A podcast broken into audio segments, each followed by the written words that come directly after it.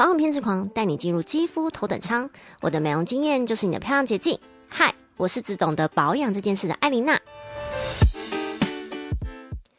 今天来跟大家分享蛋白质对我们女孩子有多重要。还记得以前年轻的时候，只懂得涂涂抹抹，看到哪一个部落客或网红说这个好用就去买，然后买回家，我迫不及待的使用，擦了半个月、一个月的，好像不像他们讲的这么神。然后就觉得这个人一定是叶配，以后不要看他的分享了。后来我开始研究皮肤学、营养学之类的，我才知道有时候不是这些网红或者是布洛克的问题，是我们自己的问题。首先，我们要先知道蛋白质是构成表皮真皮的主要成分，而真皮里全部都是胶原纤维。胶原纤维就是蛋白质的一种，是以一种网状的结构存在，网状会使皮肤有张力。另外，我们常听到的老废角质，也就是在表皮里被代谢掉不要的角蛋白，这也是蛋白质的一种。人体百分之七十是水分，而第二多的就是蛋白质，有百分之二十。从头发、指甲到你的皮肤，甚至是神经、骨头等等，蛋白质都是很重要的角色。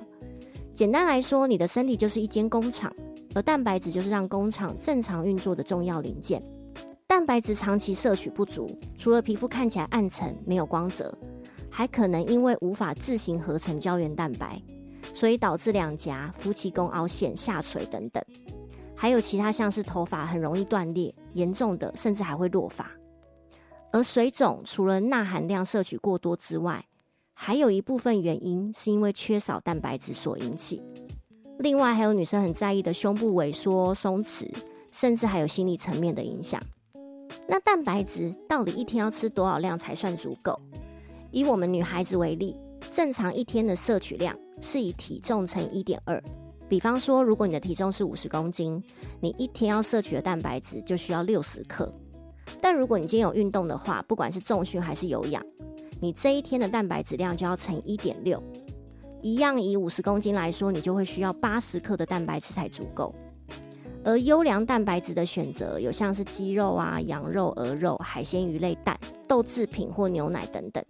常见的像是一颗蛋就有六克蛋白质，一百三到一百八十克的鸡胸肉大约是三十到四十克的蛋白质，四百毫升的豆浆就是十三克。如果想要详细知道各种食物的蛋白质含量，大家也可以参考《早安健康三十岁后吃对蛋白质》这本书哦。以我自己来说，我很常在早餐的时候，除了碳水以外，一定就是两颗蛋加上无糖豆浆，这样我基本早上就有二十五克蛋白质了。当然啦，这还要搭配基础代谢率。一般没有在运动的女孩子，基代大概都会在一千一到一千二左右，所以千万不要有错误的减肥观念，热量吃越少就会瘦，但这其实只对了一半，因为很有可能你减掉的是肌肉量。那你一定长期蛋白质都摄取不足，就会出现我刚刚前面提到的那些问题产生。艾琳娜的 Murmur Time，每天从早餐到宵夜，我们选择吃什么，都会影响皮肤到体态看起来的样子。以我个人是没在看每天摄取的热量是多少，我看的是我蛋白质跟蔬菜、碳水之间有没有平衡。在我还是二十岁少女的时候，只会知道说哦，减肥就少吃几餐呐，就会瘦了；不然就是一直喝水，都不吃东西。瘦是瘦了，但皮肤一点光泽都没有。我那个时候的精神状态还很不好，指甲、头发都长得特别慢，然后两颊都凹下去，很像被虐待，一点都不好看。当了解到蛋白质对女孩子各方面有多重要后，我一天都可以吃到四餐，包含宵夜哦。而且每天都还很饱，我不仅没有胖到，重点皮肤状况还比年轻的时候还要更好更亮。这些不是你买多贵多高级的保养品换得来的。